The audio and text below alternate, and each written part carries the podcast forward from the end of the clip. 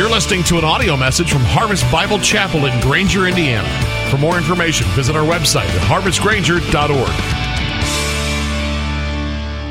I'm going to ask you to do something new right now. Open your Bible. Now, that's not new. That happens all the time around here. And if, by the way, that doesn't ever, if some, it's one Sunday somebody doesn't say that, it's time to find another church. But uh, here we say, open the Bible. Here's what's new open your Bible to the Gospel of Luke. Now, that's going to get old because this will be the first time for the next 68 times, I tell you to open your Bible. We are starting our journey through the Gospel of Luke, and I have reduced the Gospel of Luke to 68 sermons.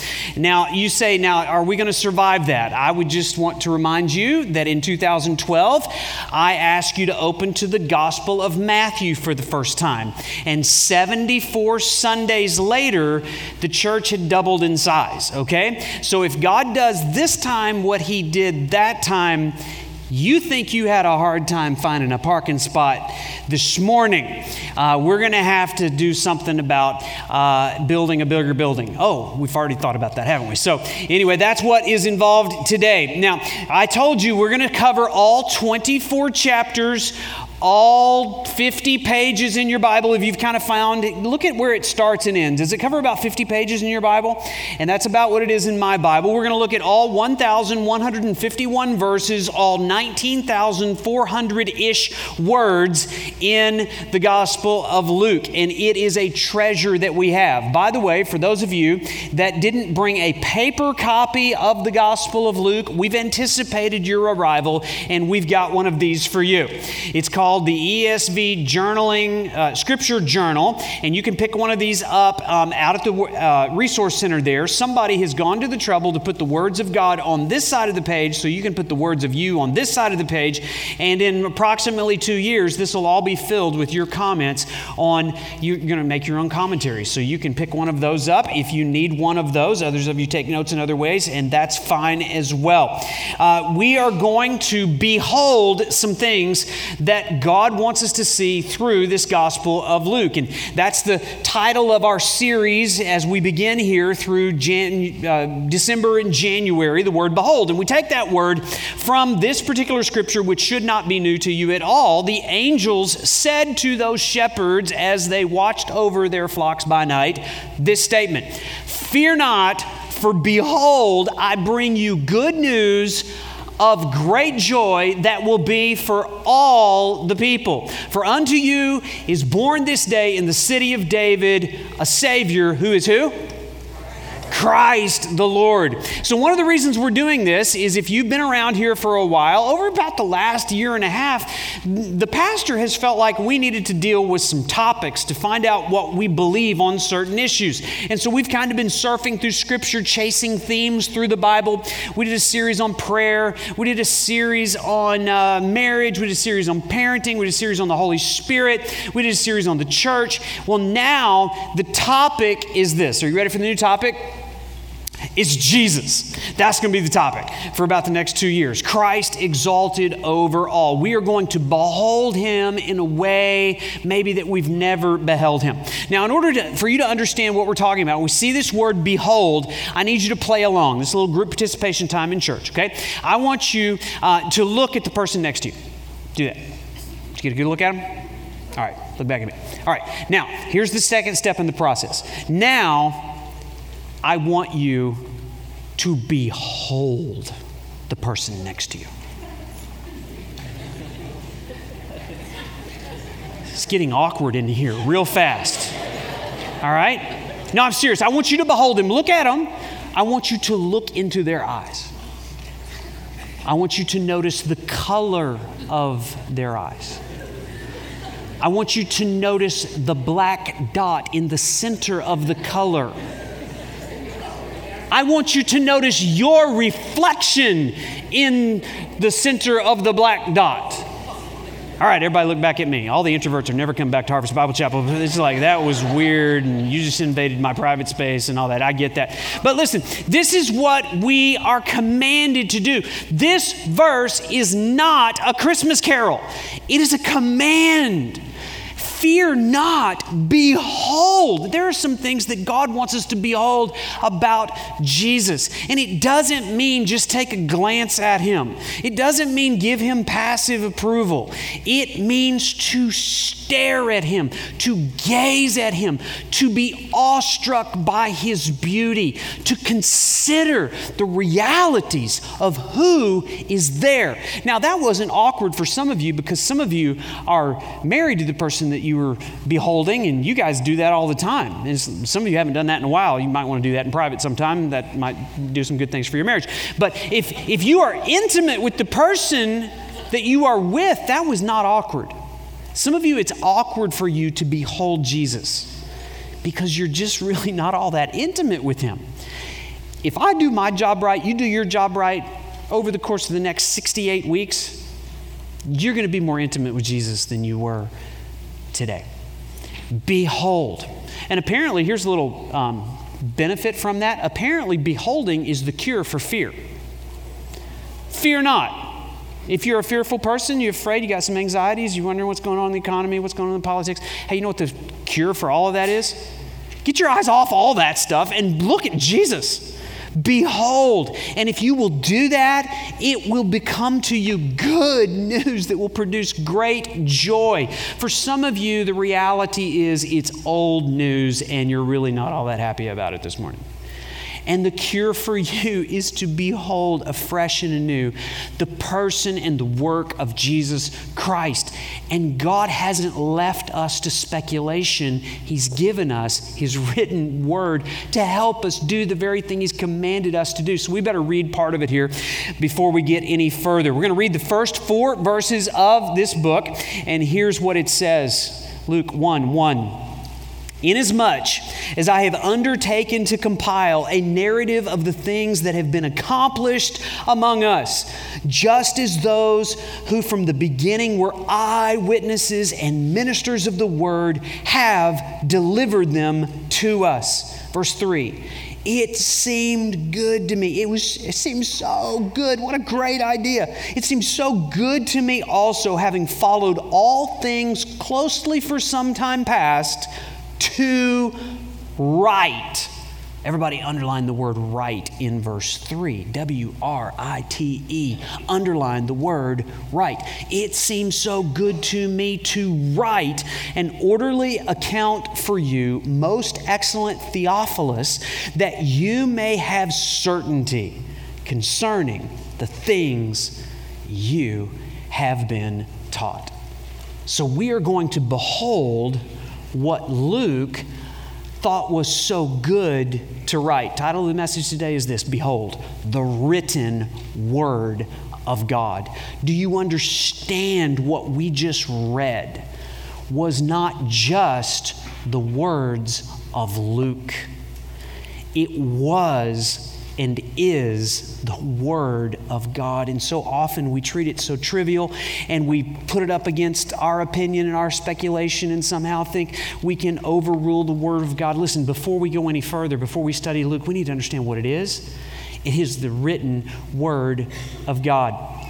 Unfortunately, God used Luke to write it in an orderly manner. Did you notice that he said he write in an orderly manner? Now, if you want to read something that's not orderly, you can read the Gospel of John, because John is just all over the place with theming. But Luke is very orderly. He orders. How many of you appreciate orderly people? How many of you need orderly people in your life because you're such a train wreck? And it's like, I just need people beside me to keep me on the rails, right? Well, Luke is your friend, okay? He writes in an orderly fashion. He orders what he says chronologically. So we obviously start out with the birth of Christ, actually, actually the conception of Christ, eh, the Immaculate Conception of Christ, that, anyway, we, the birth of Christ, and then we get a little glimpse of him when he was 12 years old, and then we get uh, a little, uh, then we get a lot of detail about the last three years of his life and a huge amount of details of the last week of his life. So he orders it chronologically. He also orders it geographically. Luke serves as a tour guide through the land of Israel.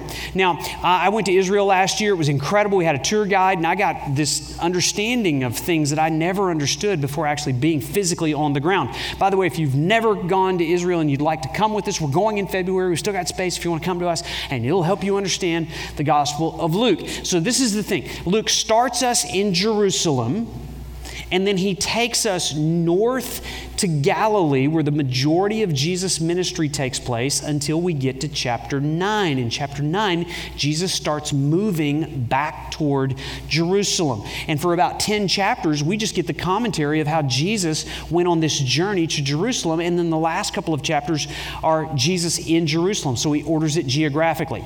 Most importantly, Luke orders it theologically. And even though we're just kind of walking verse by verse, we're going to get introduced to some theological topics here.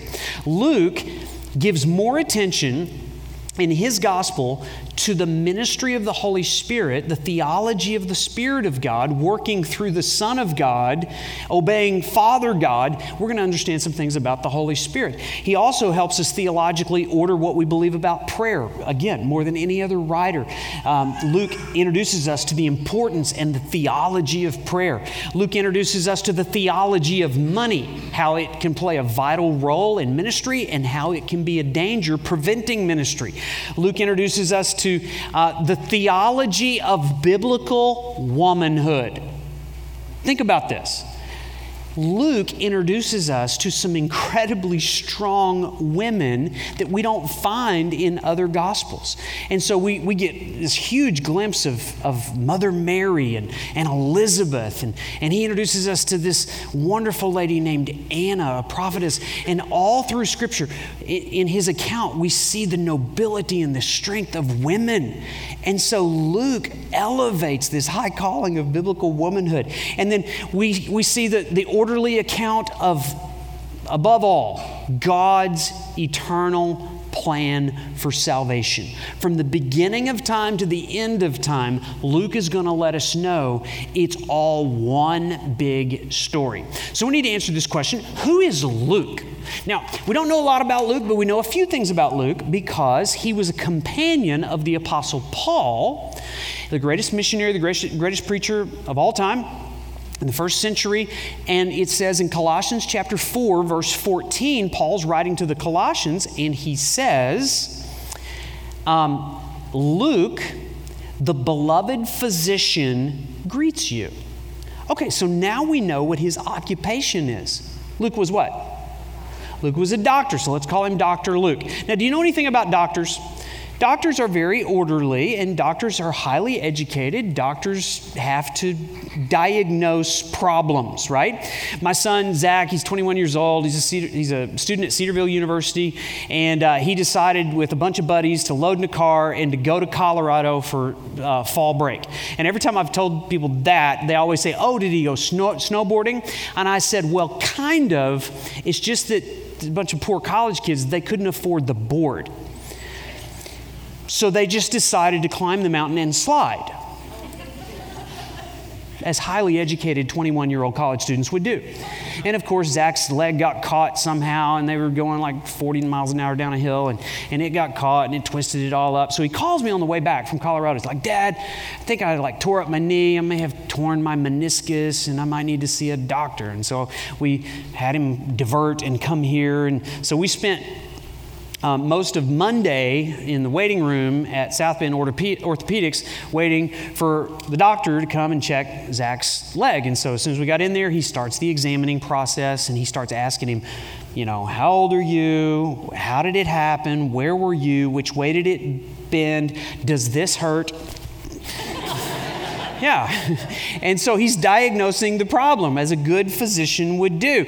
And then, and then he says, we need to take an x ray to examine with detail what's going on inside of there. And then after the diagnosis, the doctor gives what? The prescription. And fortunately, he thinks it's going to be okay.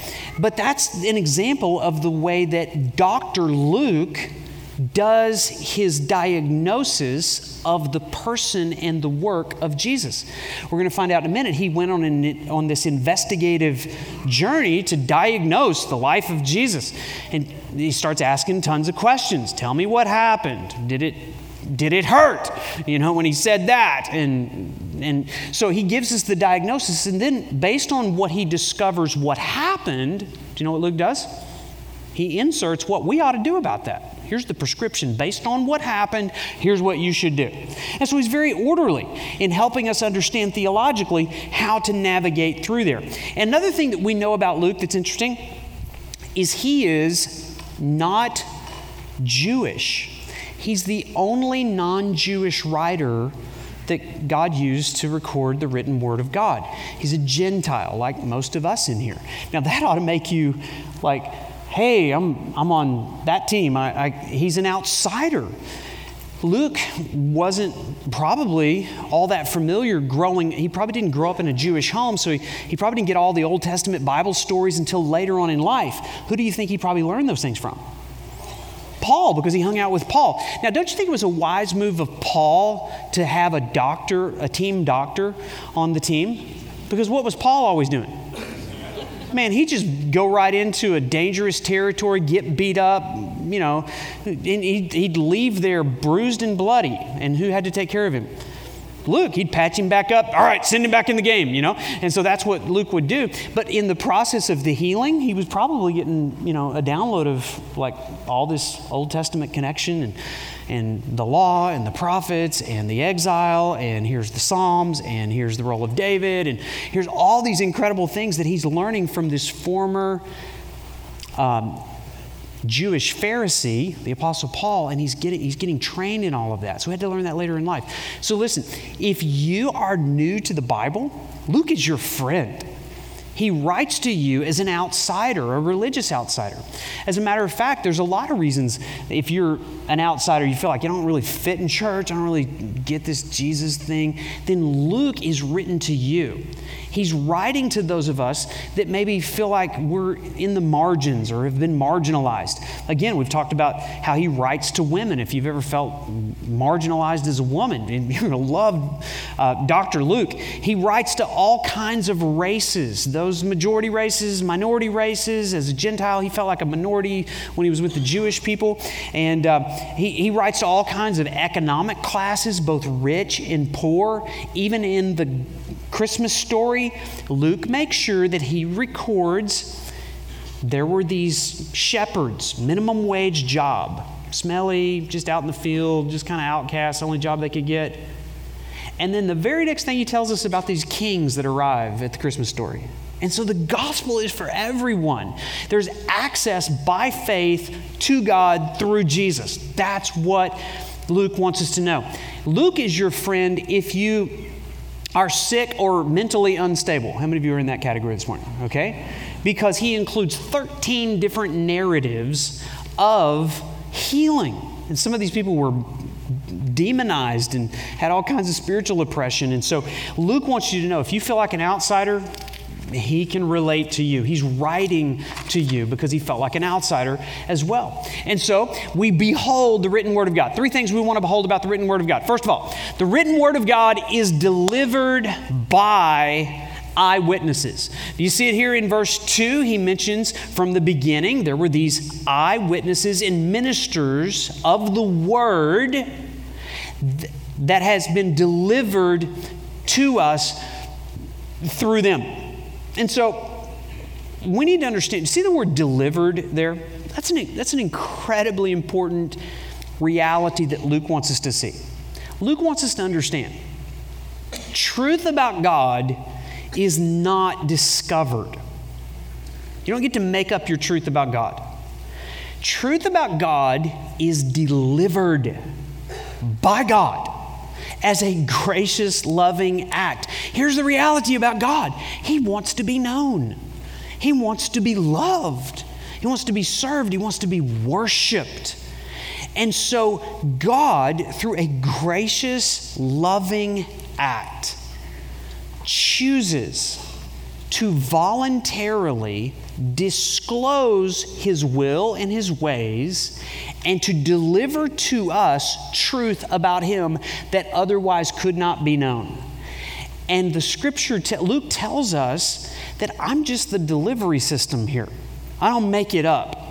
I just deliver. I'm just the delivery boy, okay? And so he's not manufacturing the message, he's just the, the UPS guy delivering the package to us. And what we have here is what has been disclosed by God. What we believe we just read, as I said earlier, is not just the words of Luke. We believe what we just read are the words of God. We believe that Scripture is inspired by God. We believe in the verbal, plenary inspiration of Scripture. Now, it's a bunch of theological words. What that means is this we believe the very words are inspired, not just the ideas about who Jesus was, but the words were inspired. When I was young, I was coming to understand the, these things. I was like, how did like God get His words on the paper that Luke wrote? I mean, was it like he just kind of put Luke in a trance? He knocked him out and just kind of levitated his hand over the pen and just kind of like a Ouija board moved the pen around so that the, even the penmanship was inspired by God. Is that what happened? No, we don't believe that. What we believe is this God used the vocabulary, the education, the experiences, the perspectives of Dr. Luke so that when Dr. Luke wrote, it resulted in the very words of God inspired, inerrant, and sufficient for everything we need to have a relationship with this transcendent God that otherwise could not be known.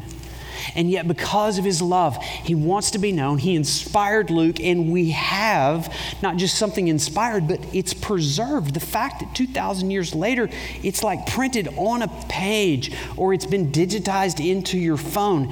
What a gift that God has given, and we treat it so lightly.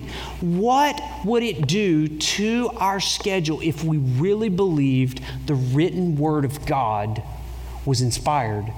By a God that wanted to be known and worshiped and loved by you. It's not just delivered to us, but it's delivered to us by eyewitnesses. Okay? So Luke wants us to know that here's, here's the deal Je- Luke never laid eyes on Jesus, he didn't ever hear audibly Jesus. So, what we have in his gospel is actually the result of good investigative journalism he went to the eyewitnesses. Somehow he probably had access to Mary. He probably had access to Anna and Simeon that we're going to meet in a couple of weeks here. And of course, the disciples and some of these sinners that keep showing up and these people that were demonized. He went and talked to them and he asked them questions as a good doctor and he wrote down what they told him happened in the presence of Jesus he interviewed the eyewitnesses. How many of you have ever uh, served on a jury? You ever, been, you ever get jury duty? I keep getting these letters asking me to be on jury duty, but then it says you're supposed to like call on like Sunday night to find out if the trial's been canceled. And my trial always gets canceled. I'm so disappointed. Does, am I the only one? Or does your trial get canceled too? I'm just thinking they found out, oh, they sent it to the pastor at Harvest. He's going to really mess things up and if he's a jury member. So, but here's, here's what I'm told happens is in a trial, there's always two sides to the story, right? I mean, you always, the defense calls some eyewitnesses and the prosecutor calls some eyewitnesses, and their stories are always so very different. And as a juror, what you have to do is to decide what you believe is true. Who's telling the truth? And Luke is just giving you the eyewitness testimony and putting you in a position where you have to decide what you believe is true. Will you believe the eyewitnesses? Or you've got another option. Here's the other side of the story. Some of you had a freshman philosophy professor. Some of you went and saw a movie. Some of you heard a song on the radio or saw a tweet from an angry person and they said something mean about Jesus. And that was a testimony that was delivered to you. So here's the thing you get to decide as the juror am I going to believe this eyewitness or the eyewitness that is recorded for me in my Bible? Now, I don't know about you, but I'm thinking if I ever got called on a trial, I would probably listen to the witness that was actually closest to the event that occurred. And Luke gives us the testimony of those eyewitnesses the, the crowd over here that's always so disparaging of the Bible, the story goes like this. It's like, oh, of course you can't trust the Bible. It's written by fallible men. And if you know anything about it, what happens is there's all these legends and myths about Jesus, and they all kind of circulated orally, and they got embellished for about 300 years. And then finally, the powerful people at church, they got together and they, they kind of voted, and they just kind of voted these four books would get in the Bible, and they left everything else on the cutting floor. And of course, this is what they have, and they only did it because it kind of emboldened them and and, set them up in their power structure to succeed. That's the testimony of this crowd. Um, the only problem with that is it's not true. Nobody that understands what we have here believes that. How many of you know the name uh, C.S. Lewis? You ever heard of that? That name, remember Chronicles of Narnia? And um, he was he was actually in his day job. What he was was a literary critic and a historian. He said as much. This is what he said. He said, All I am in private life is a literary critic and a historian. That's my job. And I am prepared to say, on that basis, if anyone thinks the Gospels are either legend or novels, then that person is simply showing his incompetence as a literary critic. He goes on to say, I've read a great many novels and I know a fair amount about the legends that grew up among early people. And I know perfectly well that the Gospels are not that kind of stuff. They are not artistic enough to be legends. From an imaginative standpoint of view, they are clumsy. They don't work up to things properly if they're fiction. But if they're fact, then they ought to like look like technical documents with names and dates and places. The reality is this Luke recorded their eyewitness accounts in the lifetime of the eyewitnesses. If what he wrote wasn't true, the eyewitnesses could have refuted what he said. The reason that Luke made it in our canon, in our Bible, is because it was verifiable information by the eyewitnesses. You can trust your Bible. You shouldn't believe your Bible because it makes you feel good. You should believe your Bible because it's true. The only narrative worth believing is the one that's true. And if it's not true, you're wasting your time reading it.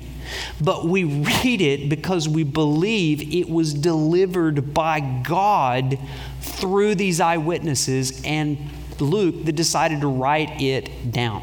Now, listen, there's one other thing that we need to know about this. The written word of God is not only delivered to us, the written word of God is delivered by us. It is not enough to be grateful that we have a nice leather Bible to read on Sunday morning. God could have got His word to us any way He wanted us. He could have texted us directly. He, I mean, He could have written it in the sky, he could have found it under a rock or something. God chose the delivery system of His written word to be human. Through the the human, the flawed human Luke. He gave us the perfect, inerrant Word of God. Now, God's not going to use you to write more Scripture, but He will use you to deliver more Scripture to people who need to hear it. Did anybody see the news account this week of the, uh, the missionary that was killed on the remote island off the coast of India? His name was John Chau, and he's 27 years old and he got a burden for this tribal people that had no access to the outside world. And he said, Those are an unreached people group and they need to hear about Jesus. And so he paid a, a fisherman to take him by boat to the island. He got off on the beach there and he, uh, he recorded in his journal, he said, uh, these savages started coming out of the, the, the bush and they had arrows and bows and he said, I, he said, I hollered at him and I said, I, My name is John, and I love you. And Jesus loves you. And they loaded their bows and their arrows and they shot at him. And so he ran as fast as he could and got back on the boat. But then he came back the second time. And this time he didn't make it out alive.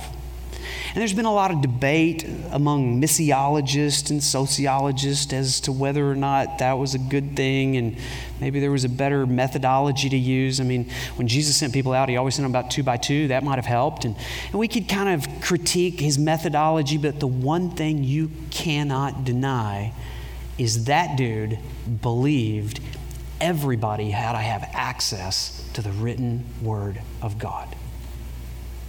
And so before you get all arrogant and start critiquing his methodology, can I ask you a question? Who did you deliver the Word of God to this week?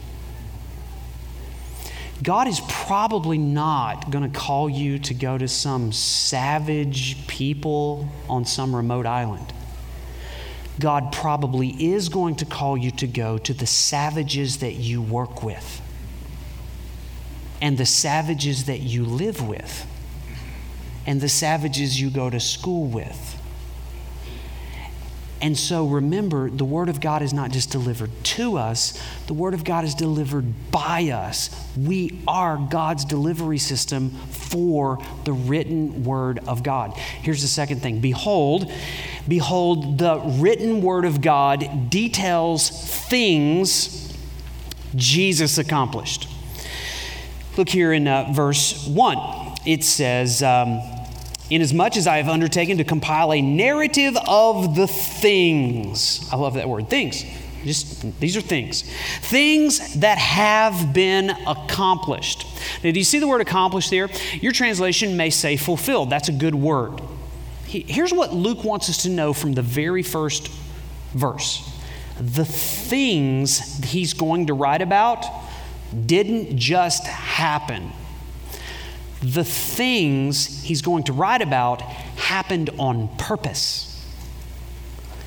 They happened according to God's plan. The things he's going to write about fulfilled promises God made in the Old Testament. The, from the beginning of time, Adam and Eve, and the law, and Moses, and the prophets, and all these things, the exile, and the rebuilding of the temple and the temple and the priesthood and the sacrifice, all those things happened to point to the things Jesus accomplished while he was here in flesh and blood. And so understand this the Bible is about Jesus. You said, well, that's kind of obvious. No, listen. You know what so many people do? They make the mistake of approaching the Bible and reading the Bible as if the Bible is about me. The Bible is not about you. The Bible is about Jesus. And so you don't come to the Bible with questions like, How can I be a good person? I need to read my Bible today to find out how I can be a good person. I don't read my Bible today to say, How can I fix my problems? I don't come to the Bible and say, I need to find something so that I can be successful. I need to find out how to accomplish all of my goals. Listen, the Bible is not about you accomplishing your goals. The Bible is about Jesus accomplishing God's goals and fulfilling God's promises for salvation. And so Luke writes to help us answer the two most important questions in all of human history. Here they are Who is Jesus? Who does Jesus say that he is? In response, who do I say Jesus is? That's the most important question. Who do you say Jesus is? As a matter of fact, Jesus actually asked his disciples that in Luke. We're going to study that. That is the critical question in Luke. Who do you say Jesus is? And so this is what this is what Luke does. He goes and asks all the eyewitnesses that question. Who do you say Jesus is? What, what did you see Jesus do? What did you hear Jesus say? Did you ever hear or see Jesus do anything that would contradict who Jesus said he was? Those are the questions Luke is trying to answer. And then the second question, not just who do you say Jesus is? Here's the second question Who does Jesus say you are? Because it really doesn't matter what anybody else says you are or who you are. It only matters what Jesus says. And here's what Jesus says, by the way, a little preview of coming attractions.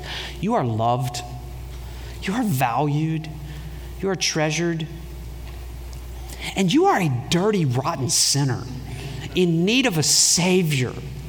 And if you will come to believe who Jesus said He was, it will radically change who you think you are. That's all Luke is trying to answer in his gospel. And we're going to need about 68 sermons to answer those questions. So we're going to get after it here. By the way, in case you're wondering whether that's actually true, if, we've read from the first page of Luke, if we were to take time to like flip over to the back page, you don't have to flip take the time because I threw it up on the scripture here. There's this little story about after Jesus is resurrected, there are these two disciples walking on the Emmaus road, and Jesus comes up and talks to them. They don't recognize who he is. And so this is what he does. He starts the conversation and like, "Hey, what are the things that have been going on?" And they say, "Well, we don't don't you know what things are going on?" And they couldn't identify who Jesus was, and they were scratching their head and like, "I don't know why I had to die." And this is what Jesus said to them. You foolish ones and slow of heart to believe. I don't know about you, but on the majority of days, that's me. I'm just slow to believe the things that I know to be true. And again, Luke is helping those of us that are slow of heart to believe, recording what Jesus says. You're slow of heart to believe all of the pro- that the prophets have spoken, Old Testament. Was it not necessary that Christ should suffer? You see, that's what the Old Testament was all about. Suffer these things and enter into his glory. And beginning with Moses, those are the first five books of your Bible. Jesus started on page one of Bible and took these guys through all the prophets. Jesus interpreted for them all the scripture, the things concerning himself that were written in the Old Testament. The whole Bible is about Jesus. Every story is about Jesus. Every page is about Jesus. Every page of the Bible is the unfolding story of Jesus. So when we get to the Gospel of Mark, don't approach it thinking somehow it's about you. Now, if you believe what Jesus said about himself, you will be radically altered what he says about you. And so we need to understand that going in. If you believe the Bible is all about you, you'll make one of two mistakes. Number one, You'll be crushed by all the Bible demands of you if you think it's all about you. Or the other mistake is you'll get so arrogant because you're a little better than somebody else at actually obeying the Bible that you'll become self righteous. Don't make that mistake. It's not about you. If you believe it's about Jesus, it will become to you good news of great joy. That's what we want. Here's the last thing Behold, the written word of God deepens my certainty. Anybody got doubts? Anybody scratch your head and is like, I don't know if all this is true? You're going to love Dr. Luke. Luke is the gospel that was written to skeptics. Look again here who it's written to. At the end of verse 3, he, he acknowledges this guy. He calls him most excellent Theophilus. And he says he wrote these things that most excellent Theophilus that you might have certainty concerning the things that you've been taught. So, who's this guy named Theophilus? Well, we don't know anything about him other than the meaning of his name. Okay, so the meaning of his name, it, number one, it's Greek, so he's not Jewish either. So he's writing to an outsider. And he says um, uh, that his name actually means, in the Greek, it means lover of God. That's great. So he loved God, but apparently he, hadn't learned much about God. So he, he wanted to be not only a lover, he wanted to be a learner of God. And he had these curious questions. And he, like, is it really true that God had a plan to save the whole world? Is it really true that the Old Testament somehow is fulfilled in Jesus? Is it really true that outsiders like me can be saved? Is it, did Jesus' death have any meaning and purpose? Or was he just a troublemaker that they eliminated? Did he die for a reason? Did he die for me? These are questions that, that Theo probably had. And so he's thinking, can, am, do I have access to this Jewish Messiah? And so Luke is writing to ensure him yes, all that you have been taught is true. You can be certain that what you've been taught is true. That's what he's addressing here. Now, listen, if you're a skeptic, um, this is a great time for you to plug into Bible, plug into church, because we're going to go through this gospel. But listen, um, I could give you a list of reasons why you can trust the Bible. We can list all kinds of apologetic arguments for why you can, you ought to believe the Bible ultimately, you can read piles of those books and it will not change your mind about the Bible until or unless God actually opens your eyes and warms your heart to the written word of God. Again, that story that we read earlier about the two disciples that Jesus was talking to, after they recognized who Jesus was, this is what those guys said. They said, Did not our hearts burn within us while he talked to us on the road, while he opened the scriptures to us? If you are going to believe this stuff that's unbelievable, God is going to have to open your eyes to the scriptures. And if he does, if you see, if you behold what is here, you know what's going to happen? It's going to cause heartburn. Your heart is going to become aflame with passion about Jesus. It's not just about information, it is about transformation. And once He opens your heart and opens your eyes, the things that were once unbelievable will become undeniable to you. That's my prayer that will happen over the course of our, the journey that we're going to take. So let it start today. just pray, God, would you open my eyes to see wondrous things in your law? It's a prayer from Psalm 119. Start your day with that. And let's behold, not just glance at, but behold who Jesus is in this series. We're going to receive the offering here at the end of the service, and I'm going to invite the ushers to come forward now. But there's one more thing as these guys are coming, I want to let you know about Theophilus. I was reading in uh, the Lexham Bible Dictionary, and it, it made an interesting note. It said that likely Theophilus was a rich man. He uses the title Most Excellent Theophilus, which would indicate some nobility. And so, this rich man is asking Luke to give him an orderly account of the things about Jesus. And the, the Lexham Bible Dictionary says it's likely that Theophilus actually provided the funding so that Luke could go on his investigative journey and actually write this book. Now, think about that. If Theophilus had not given generously to Luke, Luke couldn't have done his investigation and couldn't have written his book, and today we wouldn't be reading it. But because Theo was generous, what happened? The written word of God was delivered and spread across the world. I don't know what you think we do with your money around here. Every time we take an offering, it's just an opportunity to spread the written word of God to people that haven't heard it and to drive it deep into our hearts so that our hearts burn and our eyes open and we behold Jesus. That's all we're doing around here. So if you haven't become like Theophilus, that you say, I'm not a rich man, you're rich compared to 99% of the people that have ever lived in the world because you live in America.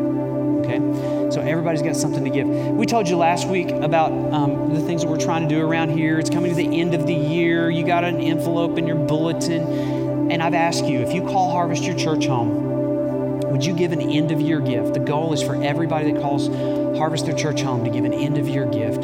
get caught up on the budget. You see all of the sloppiness around here. We'd like to turn that into beautiful things. And we can only do that if we pay for them. So that's what we're trying to do around here. So it's an opportunity to give and be generous. Let's, uh, let's respond in faith, and Mike is going to lead us here.